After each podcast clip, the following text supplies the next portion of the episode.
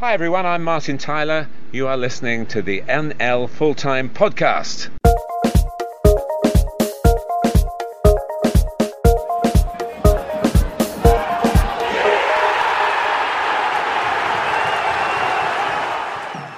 Welcome to NL Full-Time. It might be Christmas, but we're still around to review all the Boxing Day fixtures and results. And Merry Christmas, first of all. Hope you all had a good and safe one.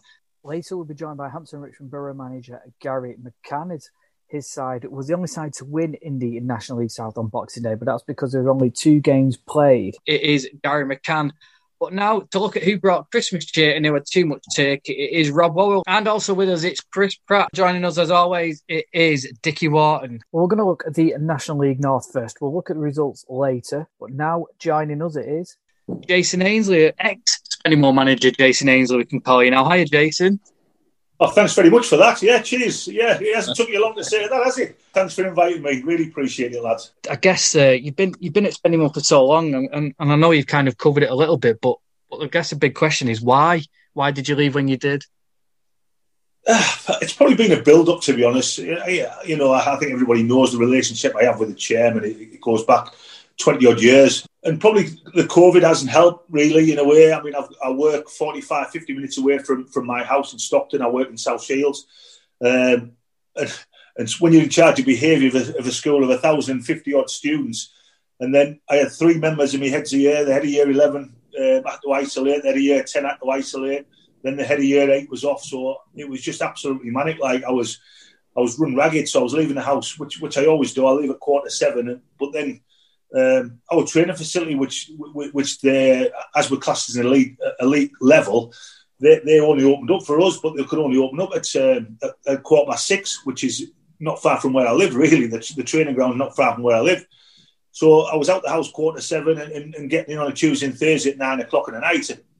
And then I missed the Brackley game, and I mean, I think I've done it for 15 years at Spennymoor, and I think I can count on one hand that how many games I've missed, and I just couldn't physically get to Brackley on a Tuesday night, which we did last year on a Tuesday, so I managed to get there. But just the circumstances was just really hard for me, really, and to be honest, the level we're at, you're competing against, you know, not only a lot of full-time teams, but also full-time managers who've just got, they maybe have a little football school of their own that they can just manage and have people working for them, whatever you say. But you're competing against teams like that, and you know it's very, very difficult. And what the chairman's built at the football club in terms of the structure, and you know, and there's a lot of full-time posts at Spennymoor, like full-time managing director, full-time head of academy, football and a community officer, full-time groundsman, and the main man really, who's not full-time. Not to say that's me. It's a manager to take it to the next level, really. And not so much I've took it as far as I can, because I think, like I say, we were a penalty kick away from going to the next level, and that's football. But I feel as though, you know, after speaking with the chairman, I think, you know, a couple of months off and maybe revitalise and look at maybe another post in the club is maybe something where I'm looking at. But like I say, that's for the chairman to decide. And I was gutted, you know. I mean, doesn't matter if it's a football match or a marriage or whatever. That when you're involved in something for 15 years, you know, it breaks your heart a little bit. And to see the messages that I received from all walks of the country, you know, it brought a tear to my eye, really. And like I said, it's surreal going to watch the football club or watch it on. I mean, it's cost me more watching the live streams than it has when I'm actually involved in the football. It's cost me a fortune. So I need some money back off either yourselves or the club, if you don't mind. It cost me a fortune. It was a massive shock, though, wasn't it, Dickie? When we read it, we couldn't really believe it, could we? Yeah, I couldn't think where I'd been on the evening, but I logged back in, and the last thing I was expecting to see 2 days before a fixture, you know, was an announcement like that. So yeah, and as somebody, you know, is at a distance from it, but knows how, you know, integral you've been to the success at Spennymoor, it kind of like knocked me sideways, really. So. But, you know, the circumstances are obviously, you know, understandable that you know, you've got to think about not just the football club, but your life away from that as well.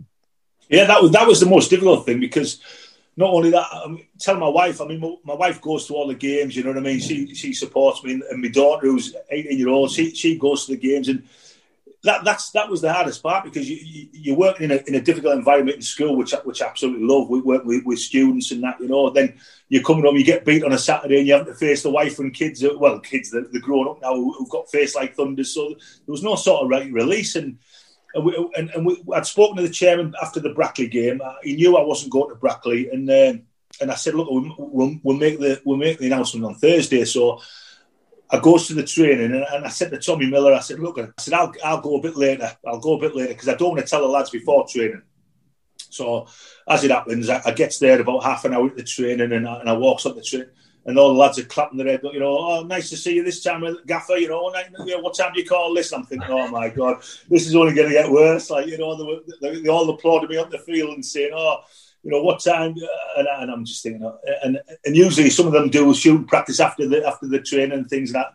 And I called them into the training, into the changing room. And you know me quite well, Richard, you know. And I got the first words out. I said, look, I'm going to be stepping aside.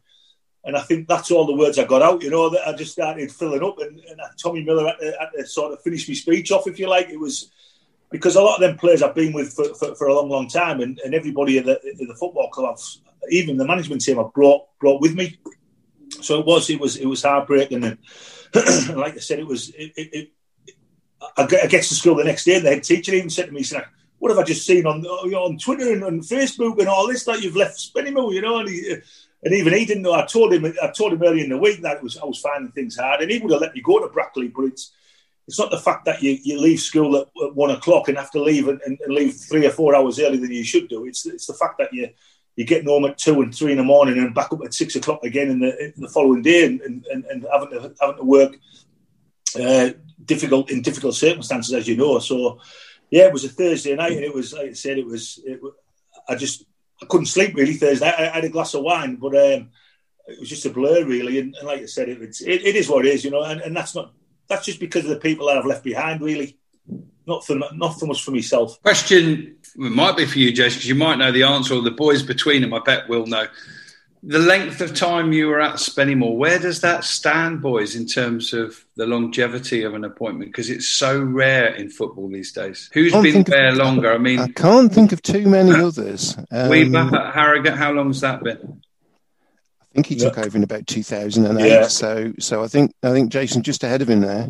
I think I read an article, and this was a couple of years ago, obviously, when Arsene Wenger was at Arsenal. I think from the Premier League to sort of step two, I think it is. I think he was ahead of me and somebody else ahead of me. So when he went, I was quite pleased, you know what I mean? I mean, I don't know what he did in the game, Arsene Wenger, like, but, you know, he was ahead of me, and I think there was somebody else. So it's a fairly good stint. I think there's a couple just behind me, but like I said, it's...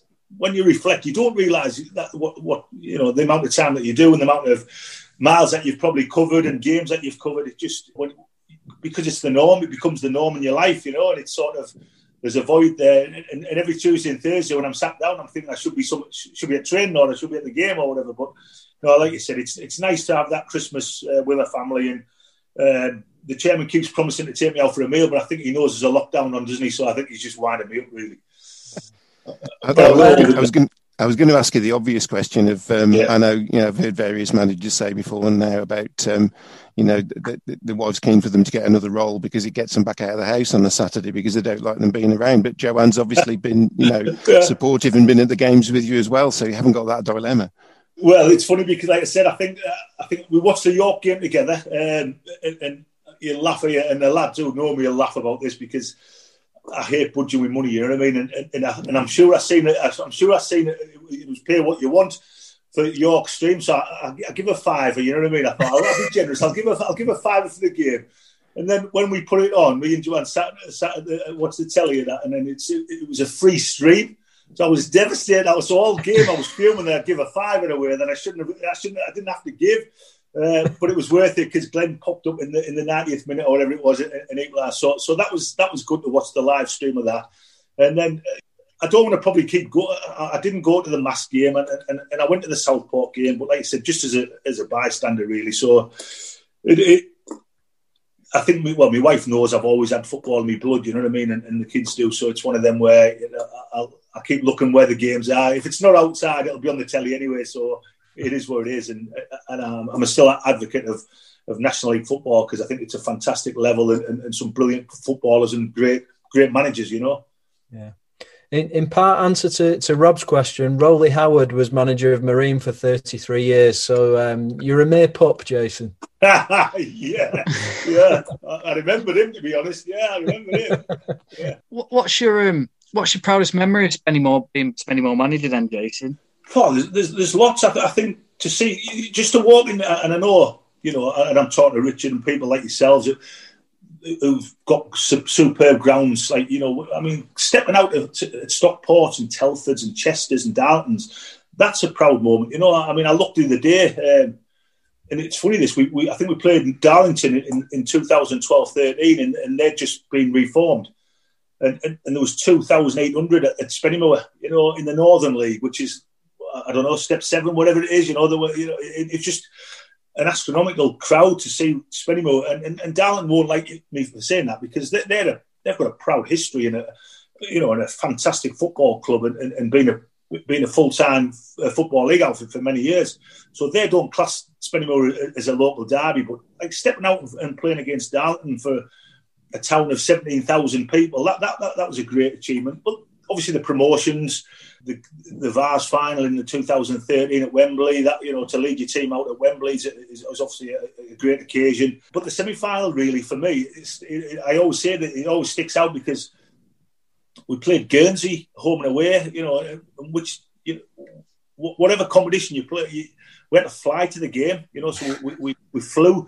We flew the day before, and I always remember that we landed and it was absolutely teeming down, pouring down, and myself and it was Gavin Fellows, my assistant manager, and he'd won it the couple of years before with Whitley Bay, so he was great in that cup run, and we said, look, we'll have a walk down the ground, the management team, the morning of the game. So we get out of the hotel, and it was a beautiful morning. We get down to the ground, and Guernsey, I mean, there was 3,000 there, green and whites, and there was queues miles long to go and see this game. And I remember this steward, he said to me, he said, "Are you the manager?" And I said, "Oh, yeah." He said, "Oh, you might want to come through." So, and this was about 11:30 in the morning, you know what I mean? So we've gone into the ground, and we've seen this helicopter come landing down, and it must have been about 5-10 yards from the centre circle. And he said, "Oh," he said, "if this doesn't work," he said, "the game will be off." And he was dispersing all the propellers were dispersing all the water from the centre circle, because it had rained that heavy on the night, and the game was going to get called off, and it was going to have to be rearranged. And we were thinking, "Hang on a sec, you know, we've got to go to work the following, you know, the Monday we're going to be at work, you know." And, come back on Tuesday. Yeah, come back Tuesday. I think it was. Yeah, I don't even think it was rain. I think they were just doing all these spells and all that. Guernsey, man. But I've kept in touch with them, and you know, their gaffer was brilliant, and they're a really good side, and again, that brings back memories. I think Guernsey had a TV show, you know, channel, so they were beaming it live, and I'm talking 2013, so the game was being back into Spennymoor, so all the bars in Spennymoor, all the pubs in Spennymoor were watching this game live, you know what I mean, and I know it doesn't sound nothing now, because obviously every game's streamed live, but in 2013, it had that sort of a bit of an aura about it, and we played really well. I think we won 3-1. Had a great night out in Guernsey on the night. The chairman treated us all really well, and then we flew back the following day, and then the following day we were just about to land in Newcastle, and the plane, you know, the wind got hold of the plane again, and we had to go back up in the air again. It was like a surreal weekend, and you know, it just had so many memories. And then obviously following that, I think we won 2-0 in the second leg, and, you know, the rest is history, as I say, and we went on to win the Vars. But that semi-final, like you say, there's not many teams have to play a semi-final away in the Channel Islands and have to fly there and back. So that was something special, really. The game you were at yesterday, on Boxing Day, Darlington against Spennymoor, I mean, did you still get that excitement even though there weren't fans there?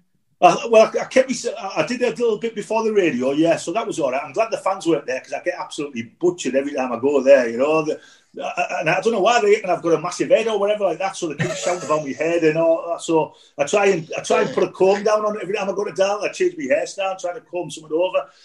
So it was weird, because I was in the boardroom with their chairman, Dave Johnson, who was a lovely fella, and the hospitality, and And I thought, I'm just going to be like, you know, quite impartial here. But I seen him going wild in that every time Darlington, you know, were attacking or there was a free kick, he was going wild. So I'm thinking, well, if he can act like that, so can I. So I was, every time Spennymoor were attacking, I was up for it. Like, so it just brings back memories when we've had a bad record against Darlington. No matter how well we've played, we've always seemed to not be on the end of a poor result until the last couple of years. We beat them 2-1 away 2 years ago.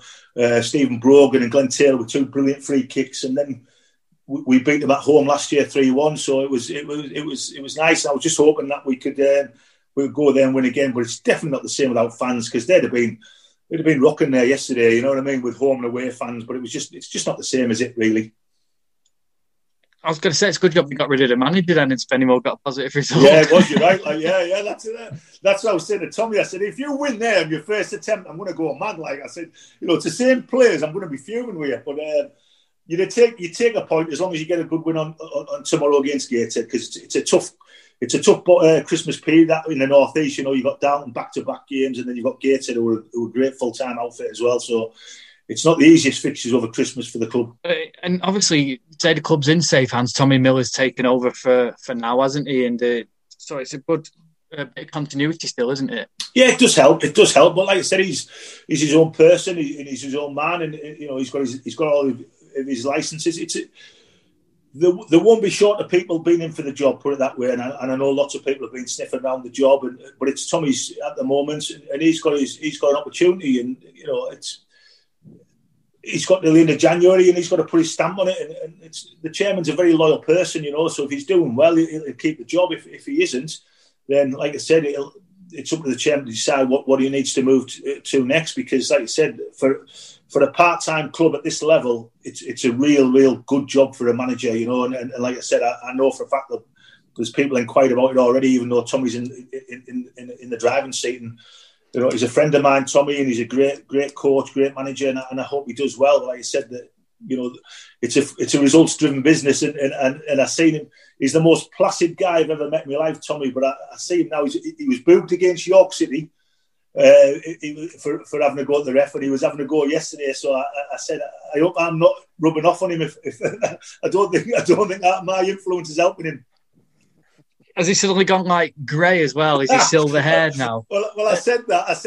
I think he's had 3-4 games, so I don't think he has yet. But I think I've seen a little bit of baldness on him, and I think he is receding a little bit. So it's not an easy gig, this management lad. I think he thought it was easy being in the back, you know, in the back room as an assistant manager. It's a different kettle of fish. I suppose the thoughts I have about it is, you know, you said there about, you know, when you took over, and I've seen photographs of the ground at Spennymoor from a number of years ago, and it just, like, there's no resemblance to what's there now, and in that sense, always it feels to me, and I think I said it to you, I dropped you a message on the night that I found you were stepping down, that, yeah, it almost feels like with the facilities, but also with the team that you've given to the town of Spennymoor, that you've kind of really helped put them on the map, as it were, and it's an area that's, you know, it's been through some tough times, hasn't it, as well? So that must be a big source of pride for you.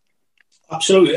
You've hit the nail on the head. I mean, going back to when, I don't know when it was, I think 2006 or something like that, when we started, you know, we used to train on a park pitch, you know, then like people walking the dogs around, and we didn't have training kits. We didn't have, you know, we didn't have the facilities. I mean, I wouldn't even meet the players at the ground because it was dishevelled. And I've mentioned this many times, I, you know, and I still don't agree with it. At the Northern League level at that time, you didn't have to get promoted. And people say, who was the best sign you've ever made? And the best sign I ever made was the chairman, because I was the one who brought him in. You know what I mean? He won't thank me for that, because it's probably cost me a fortune. But he is. He's the best. You know, he's the best thing that's happened to the football club. Not in terms of just the football, just the community. What he's actually done for the community. You know, we've got an academy there that's second to none now, and it'll only get better. I think they're talking about, which is in the process of, the 16 to 19 programme, where we'll be looking at apprenticeships going into work-related learning. You look at, you know, the food banks that he's doing, you know, the players all donated a percentage of their wages, you know, as did the chairman's company, Great Annual Savings. They did the same, and, you know, they took food parcels to all people around Spennymoor and Seaham, the local areas. you know, the chairman's not only just delivered on the football field, it's the wider community, and that's what's pride.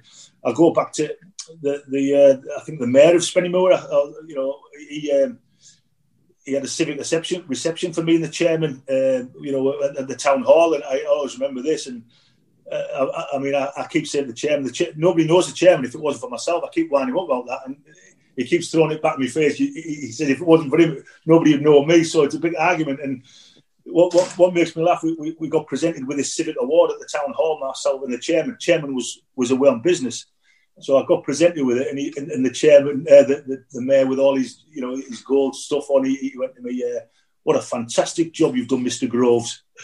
And I went, "Oh, thanks very much. I wish I had his money, but I'm not Mr. Groves. I'm Mr. Ainsley." You know what I mean? And it just made me laugh because the chairman wasn't even there, and he's getting recognised as me. You know, and I said to him, "Yeah, I think he got called Jason Ainsley." So no, it is a proud moment. You know, Richard, as well as anybody, football's funny. You know, you lose a couple of games, and you're the worst thing in the sliced bread. It doesn't matter how many years you've been at the football club. But I think, like you say, that's just passion. That's just passion from supporters. And to probably answer one of your previous questions, to see the crowds go from 100, 150, you know, 10, 12 years ago to averaging 1,200, which is not far off, you know, a lot of the teams who are ex-Football League clubs, you know what I mean? That's to see the young generation wearing Spennymoor shirts and things like that.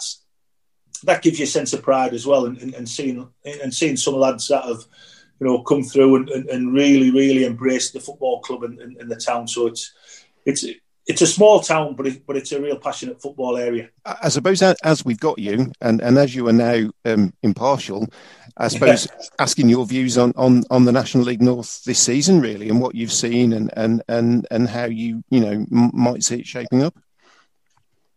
Like it is every year, it's a crazy, crazy league. You know, if you could bet on the league, you know, you certainly can't put a coupon on a Saturday because they're just results throw up left, right, and centre. Anybody can beat anybody. You know, you talk about, you know, tactics and everything like that. It's all about on the day, and if your players turn up, you've got a chance. I looked at our side. You know, and I say our side. It was when I was there. You know, we played Gloucester and drew 2-2. We were lucky. We drew with York, we beat Chester, but then, you know, you can go and get beat off anybody else. And I think that there's not a big gap between the top and the bottom teams because, like you say, everybody's got quality players in the team, everybody's got good managers, and it's on the day. And you know, it's Gloucester, it's theirs at the moment, it's theirs to lose. But as it was with Kings Lynn last year, they went on a fantastic run, and you know, and then and sort of nearly blew it in the end, but they got away with it, you know. But Gloucester, I thought that, you know, when they lost the manager and they lost to Santi, I thought they had a little bit of a wobble, but they've recruited well again. So, you know, and they're winning games, and that was a big win yesterday for them. But you look at Chester, York, you know, big club, and they're a big scalp at this level. You know what I mean? It's everybody's cup final when they play York and they play, you know, teams like that. And it's a tough question because there's so many teams that can be in and around it, and I don't think there's a standout team where you can say, right, that they're going to win the league and they'll go on a run of 20 games unbeaten because, like I said, everybody can beat anybody, and it's a tough one to answer, really. I'll stick my head out and say because they're in front, and you know they've got a breather is Gloucester, but there won't be. I mean, Chester are doing really well at the moment, and. It's just, I mean, for me, guys like we played them, and you know, I don't think they'd won a game away from home or whatever, and they were brilliant on the night, and then they go away and get beat. So it's like I said, we're at a level because we're at a level, aren't we? You know what I mean? It's that consistency, and you can play really well one game, you can play really well in 45 minutes, and then the second half, it's a totally different side. So we are where we are, but you know, the league. League's a tough league. It's a tough league. Is it got great quality? You know, people can answer that for themselves. But I feel as though it's a real strong league, and like I said, it's a league where you can't really you can't call individual games because, like I say, you look at them at 5 o'clock. I used to look at the results after the games and think, how they beat them? But how's that happened? You know, and like you say, Blythe yesterday with Gateshead, you know, local derby. You know, Blythe, you know, been really struggling, and I've got an affinity for both clubs because I played for both clubs. And then you turn around and see that they've drew 2-2. it's a tough league. So obviously, Jason, finally, before we let you go, then, what are your plans going forward? I mean, did I read somewhere you maybe going to take a role at the club but higher up, or are you looking to get back into management? No, I'm going to have Christmas and, like I say, New Year off. You know, and go to games if I need to go to games or want to go to games. There's, you know, the club's always. I mean, my wife got a lovely bouquet of flowers off the club the other day. You know, and I've had a lovely message from the supporters club. So, you know, the club's still a real big part of my life. I was there as an 18-year-old player. You know, so I'm 50-year-old. So I bring that in and around that football club from player to assistant manager to coach to whatever. For 30-odd years, so I'm going to take, you know, some time off, which, like I said, it's unheard of. I had Christmas Day and I managed to have the second glass of wine, because if I'd have had two glasses of wine before, I'd have been in bed with a bad head. So I had two glasses of wine over Christmas, which was good. I'm going to sit down with the chairman in a couple of months and look at what's available, because he's got to look after me as well, and it's got to be a role that fits in with my daytime job, because it's, like I say, it's when you sort of in a leadership role at the school, it takes quite a lot of time and effort. And the head teacher at Mortimer has been unbelievably supportive of me, you know what I mean? And the school as a whole. So it's got to be able to fit around both jobs. But the chairman won't just give me a job for the sake of giving me a job. He'll hopefully give me a role in there that I can add value and work around my day-to-day commitments. So watch this space. Real. Well, Jason, it's been an absolute pleasure. I've really enjoyed it, and good luck in your future ventures. No, and thank you, you know, for all your support the lot of years. You know, you've been brilliant for me, and even though Richard's on the other side at times, I would like to say to him, right, he's done my head in, because I've never ever beat Telford, and that's one regret I've got, being able to go towards Richard in an interview and say, there you go, you know what I mean? They're a team that's really annoyed me. Well, ever since. Go on, ever since the FA Cup 2-0 up in the 90th minute, and we still got beat in the replay. I'll be absolutely honest with you. I wasn't doing what I was doing for the club at the time, but I remember watching your post-match interview after that 2-2 draw, and I had, it gave me an impression of you without having met you, and I have to say, it's what I thought and how I found you to be are two completely different things, and I'm so grateful for that opportunity that I've got to get to know you and everything, because you know, you're an absolutely top class fella, I think, not just in terms of the football, but you know what you do in the community and everything, and it's just been a pleasure getting to know you. I'll just give you a little story on that one there. I mean, Liam Watson, who was a friend of mine, obviously, who was at Telford at the time. I don't know where they got the injury time from, because he played about 8 minutes. So I walked quietly over to the referee after the game, Richard, as you can imagine. I walked quietly over and asked him what he was thinking of. And then a couple of weeks later, I think I got a £125 fine in a one-game ban. And our secretary at the time was a referee. And he said, you know, you need to appeal that. You need to appeal that. You know, what they're saying on that statement. So I said, well, if you think that, so I appealed. And again, a couple of weeks later, I forgot all about it. He went, I've just got a letter for you here. And I went, all right. And it had gone from £125 to £250 and 2-game ban. So I thought, you really annoy me. Telford really annoy me, Richard, apart from you. Cost me a fortune. Because at least you won't have Dickie stuck behind the dugout having a go at you now, will you? No, I would never do that. I would never do that. No, I've got too much respect for him. But Jason, thanks ever so much for joining us, and do particularly, you know, whilst you're still working out what your future's going to be, do come and join us on the odd week and come and review the National League North matches for us. It will give us a break from Dickie. Oh, absolutely. More than happy, mate. No, thank you so much for having me anyway. I really appreciate it. So we've got the rest of the National League North results to look at, and, well, what we'll do first, Dickie, is obviously just quickly touch on those games that Jason mentioned. Obviously, the game he was at was a bit of a damp squid in the end between Darlington and Spennymoor, and then the other game between Blythe and Gateshead was a good point in the end for Blythe. Yeah, that is a good point for Blythe. Probably that wouldn't have been... you know, for most neutrals looking from the outside, would have probably had, if they were betting on that one, would have had their money on a Gateshead win. But that's a good point for Michael Nelson's team there. They were behind Greg Golly's goal. Liam Agnew levelled. Jordan Preston put Gateshead ahead. But Corey McEwen with a goal in the second half to make it 2-2. And, they've got every reason to be looking, you know, feeling positive about that. Yeah, the other game as well, as I mentioned, Darlington Spennymoor. I mean, it'd be a frustrating day that for Darlington because they're down in the bottom as it is, and they'll have wanted to kickstart the season with a win there. Yeah, they would. I mean, they made progress in the FA Trophy last week, but yeah, they've still got quite a lot of league games to play. And, you know, for them, as we heard from Jason, those league games don't get an awful lot bigger than a game against Spennymoor. So it will be disappointing. I think both sides will be unsatisfied with a goalless draw and the fact that, you know, no fans were able to be in attendance. It sounded like, you know, probably the worst possible scenario really for what is normally a big North East derby. Yeah, at the top, we've talked about Gloucester a lot this year. Would James Rowe leaving cause them to drop off? But as we mentioned, Paul Groves has now come in and they've settled back down and they beat the form team in the division in Leamington. Yeah, they did. I mean, I've just literally before we did this podcast, I just had a look back through to see what Leamington's unbeaten run was going into that game. And I think in all leagues and cups, they'd not lost in something like 12 games.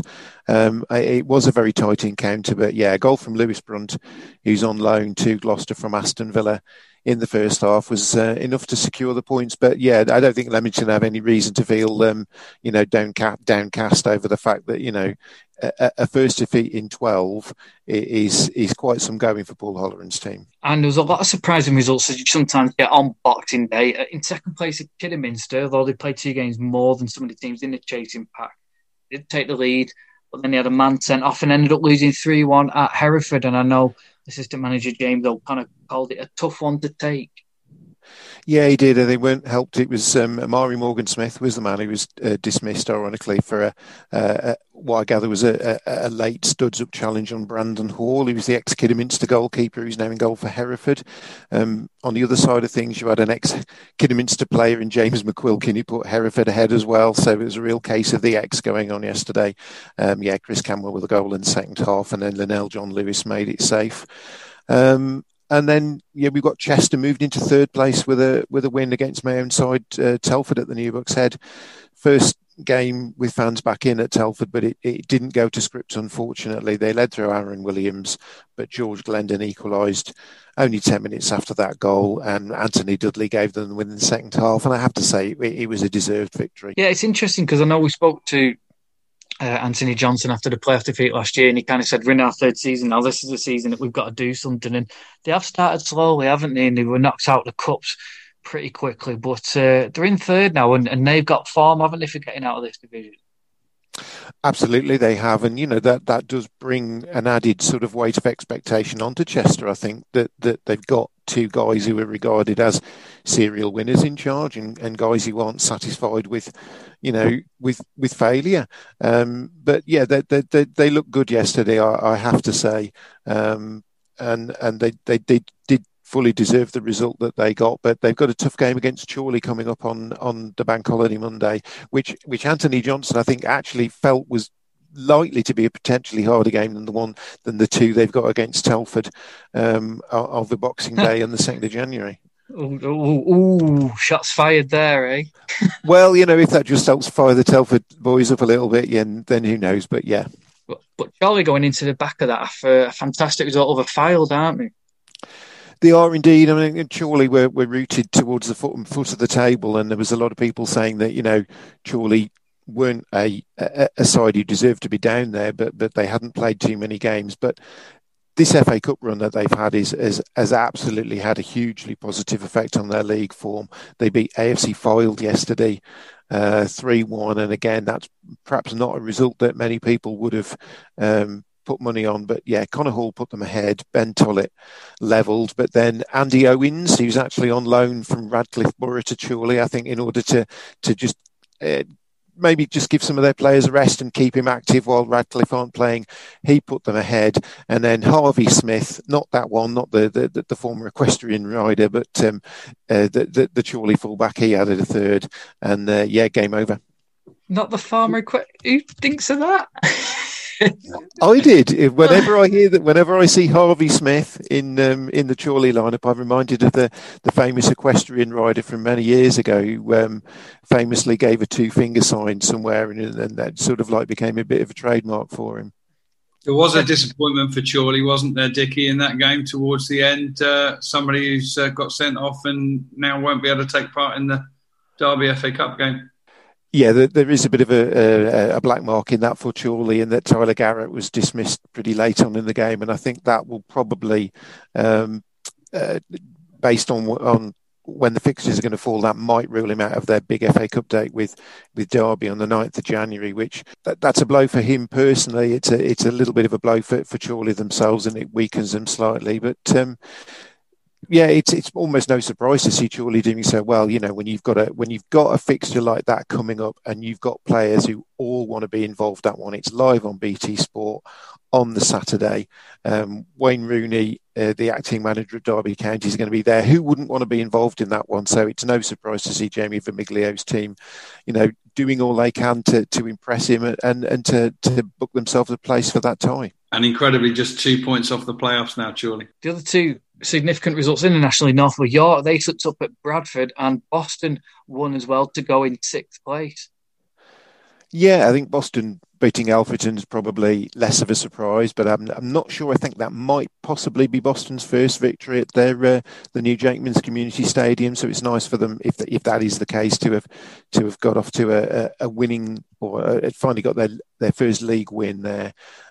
Possibly they won an FA Trophy game there. I'm not sure, but yeah, York losing at Bradford, that is a surprise. To be perfectly honest, 2 goals from Lewis Knight for Bradford. He's been one of their better performers over the last 2 or 3 seasons, either whether they were in the playoff places or even last season when they were battling relegation. Lewis Knight was one of their standouts, and that's not going to have pleased many York fans going into the new year. Although they have got the prospect of moving into their new stadium coming shortly, I believe. Yeah, and the other 2 results to finish off in the National League North were Rob's favourite scores. Both games ended in a Desmond. Yeah, indeed. Guiseley 2, Farsley Celtic 2. Not very much distance between those 2 teams. I think they might only be 6 or 7 miles apart. And a 2-all draw at Nethermoor between those. Will Hayhurst on the mark twice for Farsley in that game. And yeah, the other one between Southport and Curzon Ashton. Looked like the points were going to be Southport's in that one. They led an awful long time through Marcus Carver. Harry Flowers equalised for Curzon Ashton. Marcus Woods then put Southport ahead again almost immediately. But in the 3rd minute of injury time, Dan Cowan, who has just joined Curzon Ashton after being released by Guiseley, he got an equaliser, and that will put Stephen Cunningham's men in a slightly better mood going into their fixture tomorrow. Over 5 million homes are at risk of flooding, yet many people don't realise they're in danger. Even if you've never been flooded before, it can happen to you. Protect your family and home. Prepare, act, survive. Prepare a bag including medicines and insurance documents. Act by moving important items upstairs or as high as possible. Survive by listening to emergency services. Search what to do in a flood and sign up to flood warnings on gov.uk. So in the National League, Torquay 9 points clear. They had a dominant 6-1 victory over Yeovil, and I'm sure when the Yeovil defence closed their eyelids on a Boxing Day night, they'd just seen balls being fired into the boxes. They just couldn't defend the crosses. Torquay were 4-0 up at half-time, and they had 6 different scorers in total. And, guys, whatever happens with the season completion, are Torquay too far ahead? That's a really interesting point, that one, Luke, because I was going to pose the same question. I mean, if you look at it, they've only played 14 games, I think, something like that so far. So you've got to say we're not even halfway through the season yet, but they're absolutely flying, aren't they? And what I would say that about them is you mentioned the different goal scorers in that game, and I thought that was indicative of the team that is at the top of the league. And I emphasise the word team at the top of the league. You know, others have bought big. They've got a good manager, and the team is proving the winner at the moment. And are we going to handle them? Are we going to give them the title at Christmas, boys? No. No, absolutely not. I don't see them crashing and burning like they did last year, and the amount of points they've got so far should keep them in that title race right to the late stages for sure. Unbelievable run, great credit. And what you've got here yesterday is a match-up between the team that has overachieved the most this season against the team that have underachieved the most, and I just can't fathom it. I was asking people at the game I was at yesterday, what do they make of this Yeovil situation? I don't want to highlight the negative, but obviously Chris has talked positively about Torquay. I shall find out. I won't be travelling to Somerset tomorrow, but I will be watching a live stream of the game between Yeovil and Aldershot. And as Danny Searle said in his post-match interview yesterday, he's a good manager and they have a decent squad, and at some point they need to bounce back. And obviously he was concerned that they don't want Yeovil bouncing back against Aldershot tomorrow. But it's very, very hard to put your finger on. Obviously, confidence plays a part. Torquay are flying with theirs, and Yeovil just can't dig out a result.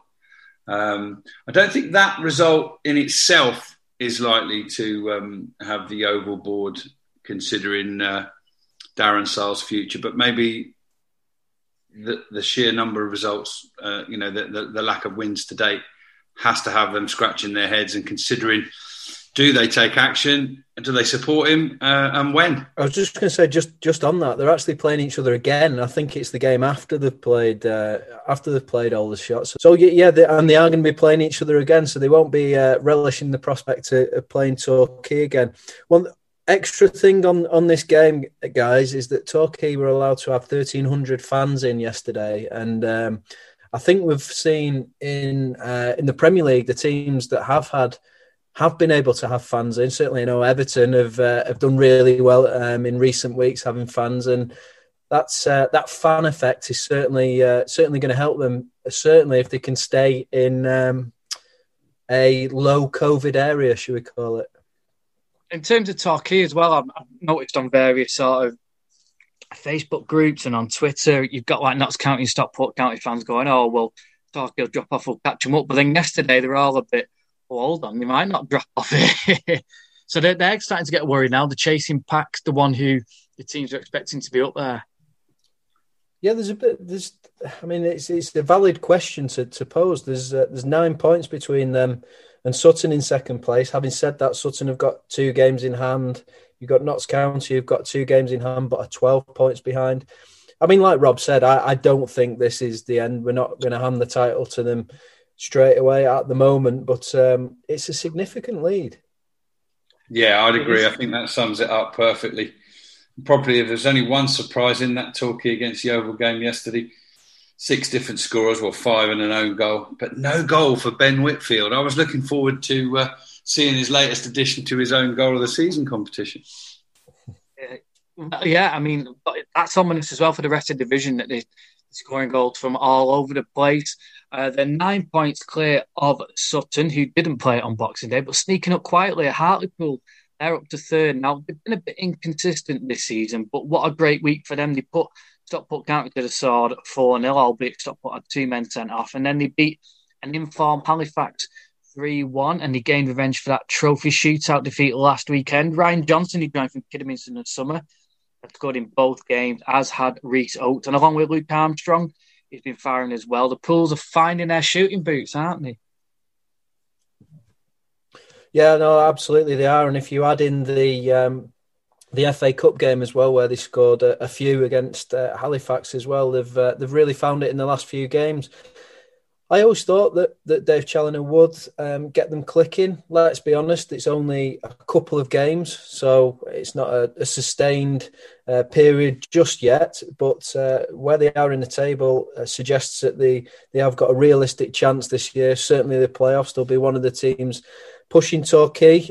You mentioned the midweek game against Stockport County in 9 men, winning that game. But, they were down to 10 men for, I think, about halfway through the game when Ash Palmer was sent off, Stockport County. And you've still got to win these games, and you've still got to put teams away, because sometimes it can be a little bit more tricky when you are playing against less men. So a great Christmas period so far for Hartlepool, just what the fans will want, and in a great position, a stalking horse, if you like, for the title. Yeah, Rob, you've seen Hartlepool firsthand this season, albeit really early on in the season. But Luke Armstrong's a great addition, isn't he? He is, and he hit the ground running with some early goals. Didn't score yesterday, but they certainly have clicked clicked into top gear now, Hartlepool, and it's good timing. I mean, if you think they've had a couple of little, you know, poor results and one or two little mini runs without good results, to have just got the momentum at this point coming into Christmas and New Year, and actually sitting in third place, that's superb. Of course, they were right up the top early on, weren't they? Had a really good start, first 4 or 5 games, and then slipped away. But coming back nicely now, 2 or 3 points cushion in the playoffs is a big one right now, because we'll perhaps look at the table a little bit later, but it's really, really condensed. And there is just 3 points between 8th place and 17th right now. Yeah, really tight, just all through the table in the National League. But Maidenhead are the next team up, and they were a really good win for them over Wealdstone. Right up, we've got them just doing that to start off the scoring, and then Golton, Josh Coley, Danilo Orsi, Perdomo and Nathan Blissett sealed a comfortable victory, and they had the game won before the hour mark. And Maidenhead had slipped off a little bit in recent weeks, but they seem to be back doing what they do best.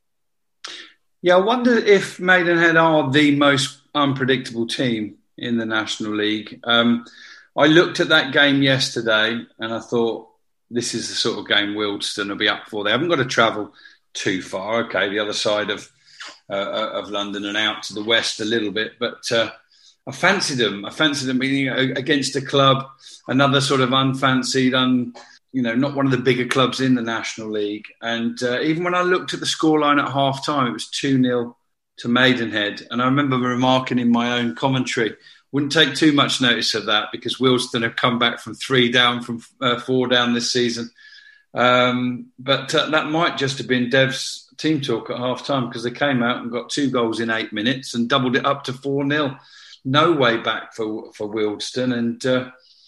they'll be scratching their heads a bit. They've seen that as a good opportunity yesterday, and they lost a bit of momentum themselves.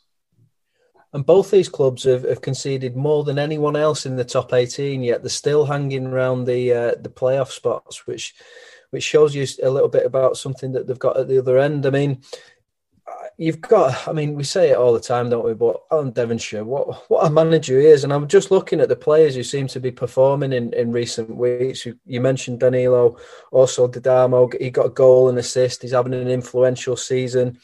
Josh Coley, plucked from Norwich under-23s. Goal-scoring midfielder. You've got Ty Ashby-Hammond, plucked from Fulham under-23s as well. So the connections that he's got certainly seem to be paying off, and he's bringing through young talent as well. There was a big Cheshire derby at Moss Lane, and who would have thought going into Boxing Day that Altrincham would have been above Stockport County? The Hatters have come into this game on the back of 2 straight-away defeats, as we mentioned earlier, without scoring, and it looked like a third after Yusuf Cisse ran through an open Stockport defence. He looked all over the place in that first half. He took home, but a late leveller from Connor Jennings salvaged something for Jim Gannon's side, and Jim Gannon said it would have been a travesty if they didn't get anything out of the game. But is it a good point, Chris? Right. Well, first of all, I think the point was important to halt that 2-match losing streak. They were pretty hopeless against Notts County, and obviously they got smashed against Hartlepool with disciplinary problems that are not really indicative of Stockport County. They normally come top of the Fair Play League every season, so I know that Jim Gannon will be particularly unhappy about that. But the point was really important yesterday. It was really important that they fought back. Let's not forget that Altrincham are going really well at the moment. Having said all that, 1 point out of 9 is not where they would have liked to have been after these few games over Christmas. I think it's clear that things aren't clicking as fast as people would have expected them to. But we've spoken about this before. When you buy virtually a whole new squad, it does take a little bit of time for them to gel together. They're going to have players missing now through suspensions and things like that. Look, I don't think it's time to do anything daft or panic, but there'll certainly be a few little worrying signs there that things aren't coming together perhaps as quick as everyone would like them to do. Don't forget that although they're, I think, the 9th in the league now, Stockport, they've still got a few games on a lot of other clubs around them. But I'll tell you what, there's a big game coming up against Wrexham next week. Tomorrow, in fact. Now, Rob, I'm sure when you had your post-Christmas dinner snooze, you were dreaming of 3 points for all the shot over their local rivals, Walking, and your Christmas wish came true. Yeah, it did, and it was unusual circumstances, really, because I think the first 30 minutes, 25 minutes, Woking looked bright, they looked slick, they looked the sharper of the two sides, and they forced a lot of corners and free kicks, and with their record from set pieces, you kind of expected them to take their lead, but shots held firm, and they pounced on some opportunities in the penalty area that all came along in 6 minutes. None of them were great goals; they were all scrappy goals. But it doesn't matter. Aldershot reversed. The shoe was on the other foot. Strangely, Aldershot inflicted the kind of defeat on Woking on Boxing Day that they've suffered 2 or 3 times this season, where they've been playing well and looking good against the likes of Torquay and Halifax at home, and then just had a mad 10 minutes where they've conceded 2 or 3 goals. And they did the opposite yesterday. They were well good value for the win in the second half. They snuffed out Woking, didn't let them back in at all. Just one straightforward shot from Matt Jarvis late on. And so it was a very different kind of Aldershot performance, a very different way for Aldershot to win. Lovely, of course, for them to get the revenge for the FA Cup defeat to Woking. But... So sad, boys, that there was no fans allowed in. We've actually had a couple of games at Aldershot with the fans back in, and now it's gone again. And, going into the game yesterday, I just didn't have the same feeling at all. And I was really, really sad about it. And it's the second time now that a week before, or in the days before an Aldershot Woking game, it's either been called off or the crowds have not been allowed in. But fair play to Danny Searle and the team. They got their jobs done. And what Aldershot did yesterday is what a lot of teams do in this National League. They put in a strong, efficient performance, very unspectacular for 75, 80 minutes, and they were clinical in the other 10. And it's refreshing to see. For Woking, no, it didn't go their way on the day. They did start brightly, as manager Alan Dowson shared with us after the game. Not your day today, Douse. Started pretty well against Aldershot, but couldn't make them pay early doors, and then paid the price yourself for a bit of sloppiness in the penalty area. Yeah, this year and there, goals change games, and if we're not scoring when we're on top and we concede the goals we've conceded, you're not going to win games against any team in our league. So, but I was delighted how we started. I thought we were on the front foot, but the goals we've conceded, yeah, were unbelievable, to be honest, unbelievable. Looking at the season as a whole, we're almost at the end of the year, probably not quite halfway in the league yet, but it looks like your side are going to end the 2020, a horrible year for everybody, but in the top half of the National League, and that's not, we wouldn't lose sight of the fact that in itself is a good achievement for Woking. I know you won't settle for it. But, yeah. No, at the start of the season we would have settled on being fourth bottom, because obviously budgets and... being part-time, which I think makes a difference, especially over Christmas, and but we've got ourselves in a position where we're doing quite well, and won the last 2 games. But today it was just a big disappointment, really, because it's just the goals we concede are ridiculous, and ridiculous last week against Dover as well. So we're just conceding too many, and the quicker we get over, because I don't mind getting beaten. You can get beaten games because you got to be man enough to take it, but you want a side to come back to you, not give away goals, and I thought we beat ourselves a little bit more today, and but fair play to Aldershot, good luck with them, and we just move forward as a club. The way you build your sides, Douse, you have to permanently be just tinkering, just to try and strengthen it whenever you possibly can. You've got a number of players that you've had with you at 2 or 3 clubs, particularly at Hampton, Richmond, Borough, and you sort of set the side around those, but you're very good at finding these nuggets elsewhere. How important is it to have the context, the likes of which you've got with Oxford United, Charlton, etc., to survive at this level? We've got to, because we've got a couple of players, as you know, we've got a couple of players playing for free. And we sent halves playing for free. What I mean by free is it's not costing us any money. And if you're getting the Oxford boys on a couple of £100 instead of paying over the odds, we'd do well for that. But you've got to keep your contacts. But I need to dig into my contacts in the next couple of days after the game on Monday. I've got to dig in massively, because I just know that the defensive failures are all there to see. So the bottom line is we've got to deal with them quickly, so I've got to dig in myself. The players have got to dig in, but I've got to dig in myself. Yeah, and that was Alan Dowson. And is it just a bump in the road, do you think, for Woking? Yeah, for sure. Alan Dowson is in the business of winning football matches, and he's very, very good at it, and he finds ways. He gets the best out of his players, and I'm sure there'll be absolutely fine. I think they've got the TV game against Eastleigh on Bank Holiday Monday. And yeah, they will be fine. And by fine, I mean, you know, as I said to Douse there, they're already overachieving again by being in the top half of the National League. They will be absolutely fine. Just a noteworthy of mention, really, for someone that Aldershot have picked up recently that had his best game and his first start, actually, in the National League yesterday, Jermaine Anderson, somebody who was really highly thought of a few years ago when he was at Peterborough. He had a few Premiership clubs looking at him, but he suffered some long-term injuries, lost his way a little bit, went to Bradford for a while within the last 12 months. That didn't work out. He's come down to National League level. He's shown the right attitude. He's been patient. He had his first start yesterday, and he really was arriving late into the box just at the right time to nick the second and third goals for Aldershot yesterday. So, yeah, good signing from Danny Sell. Not to do it to death, because we've done it to death loads and loads of times, but I think the fans thing is particularly sad around about this time of year when the derby matches are taking place. And it's, I think it's fair to say, Luke, that in the sort of divisions that we also cover at step three, that one of the reasons why they're not going ahead Boxing Day and New Year's Day is because they didn't want those fixtures to go by without fans. Yeah, it was, like you say, it was like Rob mentioned, it was a really strange feeling, because you obviously have all the Christmas festivities and then you wake up on Boxing Day feeling a bit bloated and you think, I can't wait to go. You get that excitement, that Boxing Day buzz, don't you? Because it's a local derby.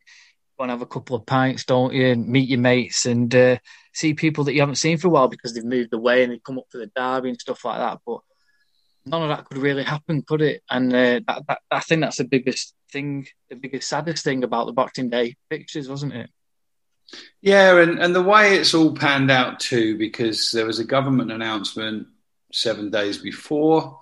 That actually occurred during the games that we were probably watching. I was in the awkward position of trying to commentate on a game and kind of get the gist of that and get that out on air.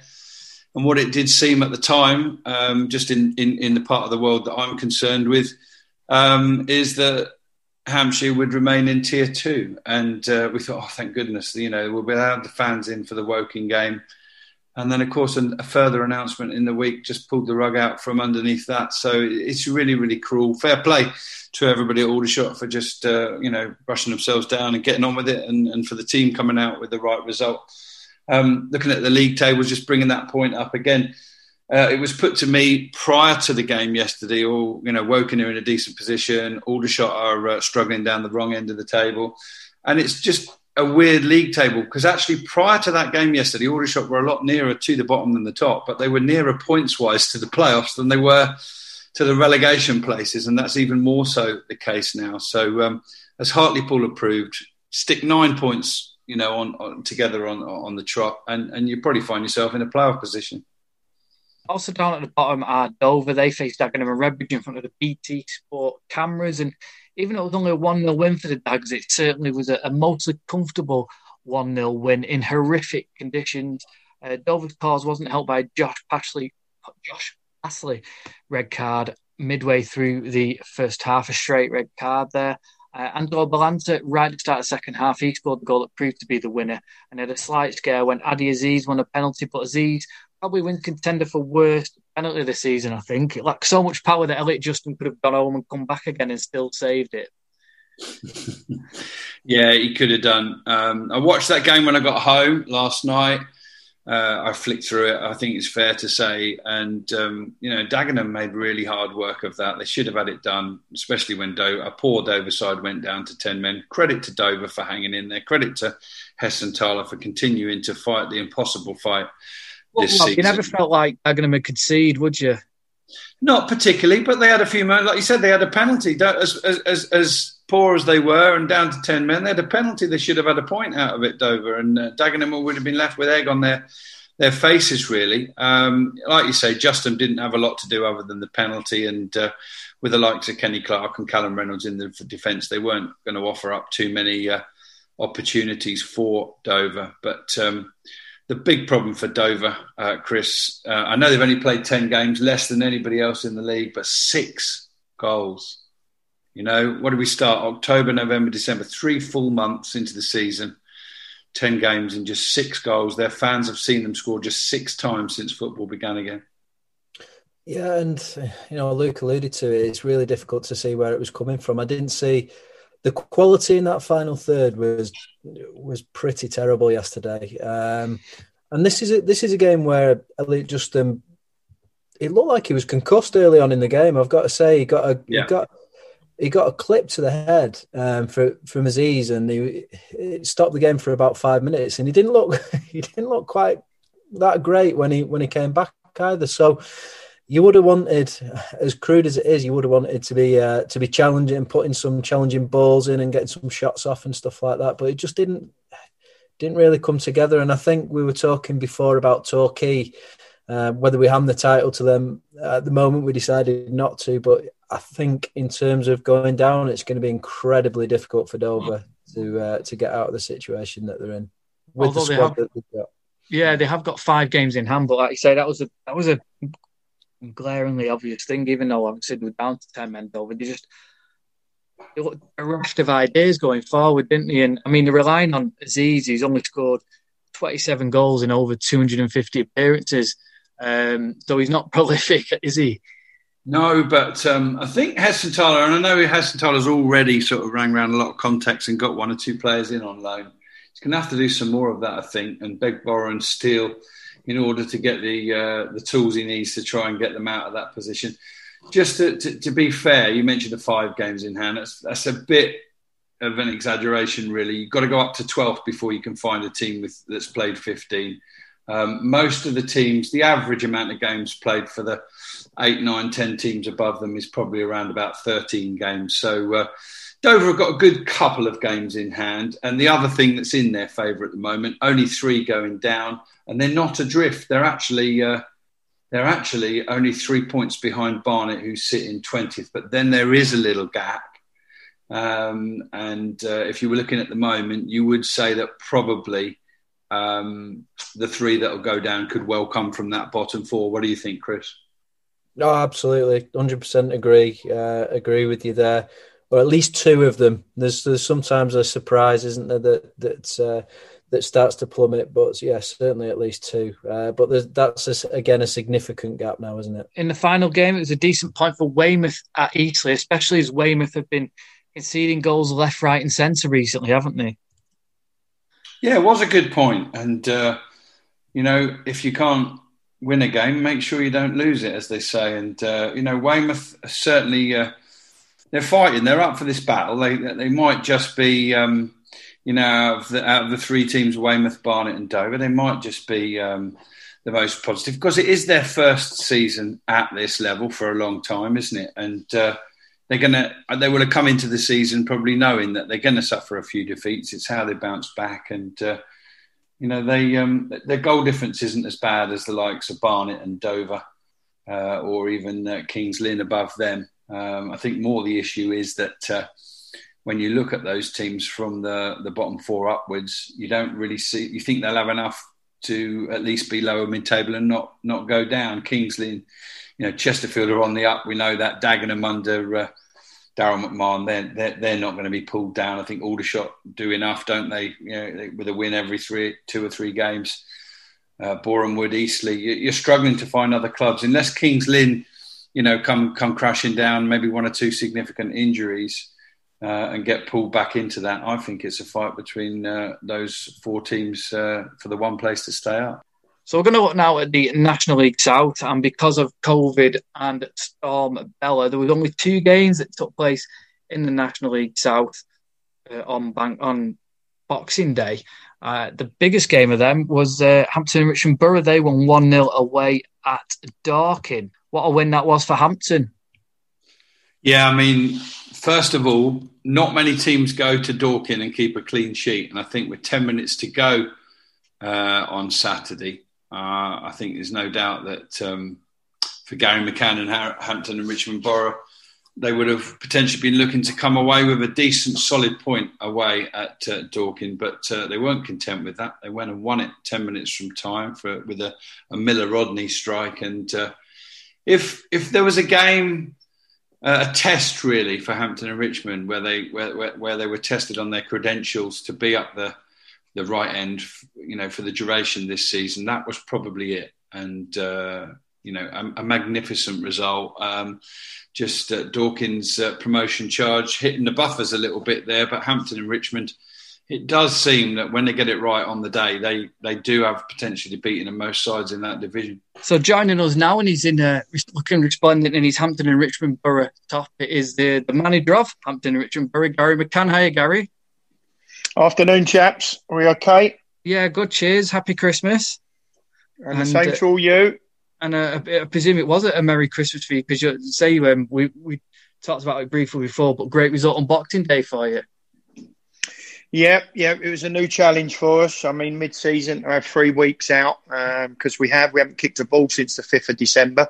So to have 3 weeks with no games, we also had a 14-day isolation period in there as well. So we've only managed to get 2 training sessions in on the grass. We had a session on the Monday and an in-house 70-minute game on the Wednesday. So I feared going into the game, and I mean, that was the nature of the opposition. You know, we do know that Dorking are the team to beat this year. They've assembled a fantastic group of players. So to go there and put in the performance we did, it was a bit backs to the wall. You know, they had a lot of pressure and a lot of territory in the second half, but you know, we come through the other side with a win, so it was really pleasing.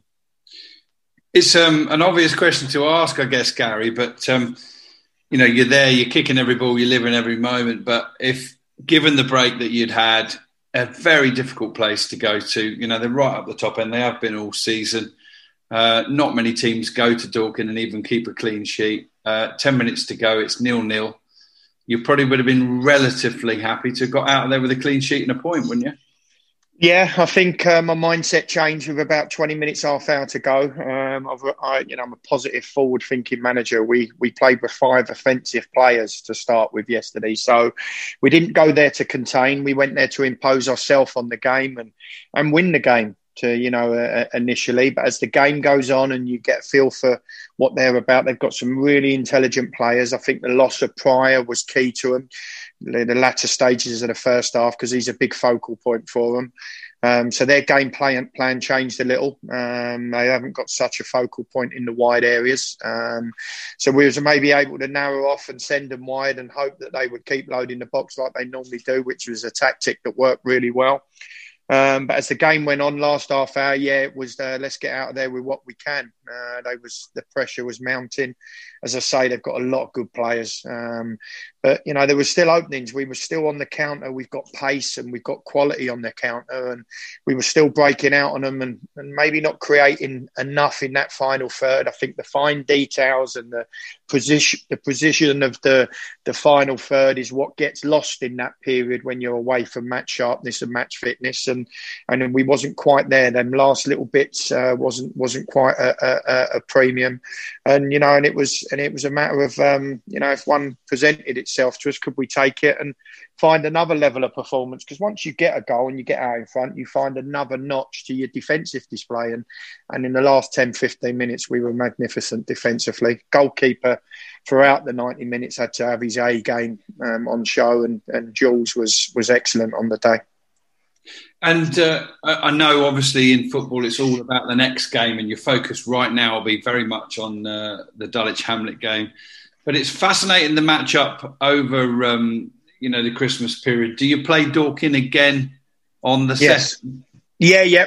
We've got them on the second. You had the return game on the New Year's Day fixture. We play them at home on the second. We go 3 back-to-back home games now, and that'll be a different set of, you know, conditions to adjust to, because we've gone on to a 3G at Dorking, a really good 3G, and been able to play the attractive, offensive-minded football that we like to play at Dorking. And I spoke to the groundsman this morning. The pitch was underwater early this morning with a storm that had come in. So it will be the longest stud available to us going into tomorrow's game. It'll be a completely different, as I say, set of conditions, and it might need slight adjustment in the team selection as well. But, you know, the game further ahead of us, the Dorking game, I'm sure they'll be riled by their defeat yesterday, and it'll be an even tougher game than yesterday's.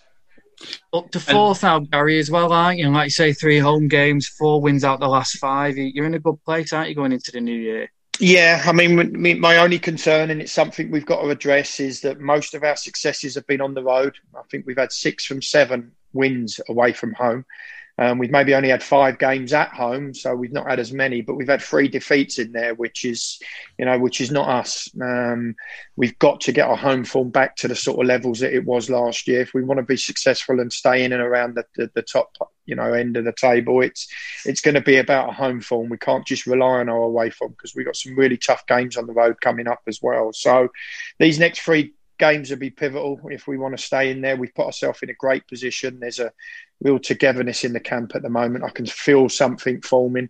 There was, you know, a lot of retainees from last year, and the 3 or 4 that we added over and above that have really sort of enhanced the group. And I think it's as strong a group as I've ever had to work with in my management time, collectively in all areas of the pitch. So, you know, we're definitely moving in the right direction, but I keep using the same phrase. We are still a work in progress, and, you know, there's still improvement to be made.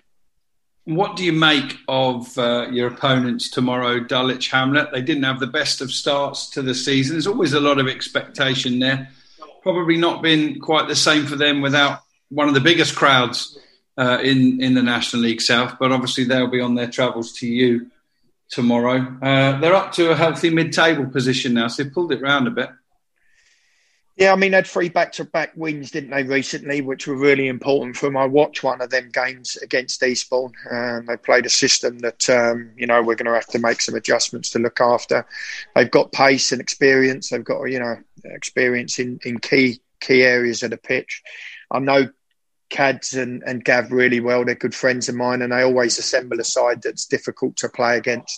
So I had no doubt that they would, would come through the other side of it. They maybe suffered more because of that crowd. I mean, you have 2,500 fans screaming your own.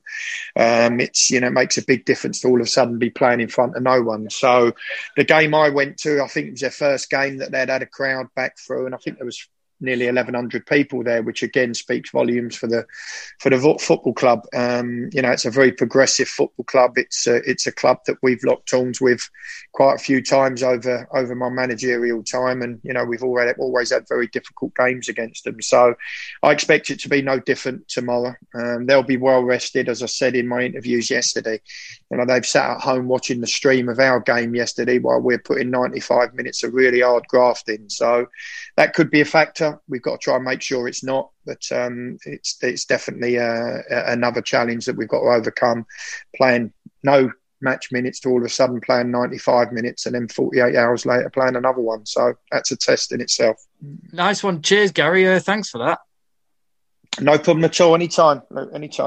Yeah, and the only other game in that division was the West Country derby between Chippenham and Bath, and as you might expect, there was a couple of red cards in there as well, and it finished 1 apiece in the end. Yeah, I mean, I don't know the story of the game. All I can see is it's 1-1 on goals and 1-1 on red cards, and no doubt, like a lot of the teams in the National Leagues, they'll do it all again the day after New Year's Day, without those red-carded players, of course. Yeah, it was interesting as well that it was an own goal that opened the scoring for Chippenham through Jack Batten, and unfortunately he couldn't batten down the hatches in the end, and Bath did equalise through a goal through Freddie Grant, which does neither side much favours really, but at least they got the game on. Chippenham had won yesterday, they'd have gone 7th and nipped into the promotion places, or the playoff places rather, but I guess really Dartford and Southern Albans were the winners really, not playing, and Dorking slipping up. They do have a little bit of a gap. St Albans 2 points clear of Dartford, who are 2 points clear of Dorking now. And Hampton and Richmond with that. It's a massive 6-pointer, wasn't it, really, against Dorking. And they close to within a point now of Dorking. And I think with so few other games in the National League South on Saturday, on Boxing Day, we just have to make one more mention. I just can't believe we're sitting here at Christmas looking at Hungerford in fifth place. Just unbelievable. Unbelievable. And yeah, that is it. Thank you very much for listening. We'll hopefully be back to review Monday's game, so we'll have a podcast out on the Tuesday. Until then, look after yourselves and we'll speak to you all very soon.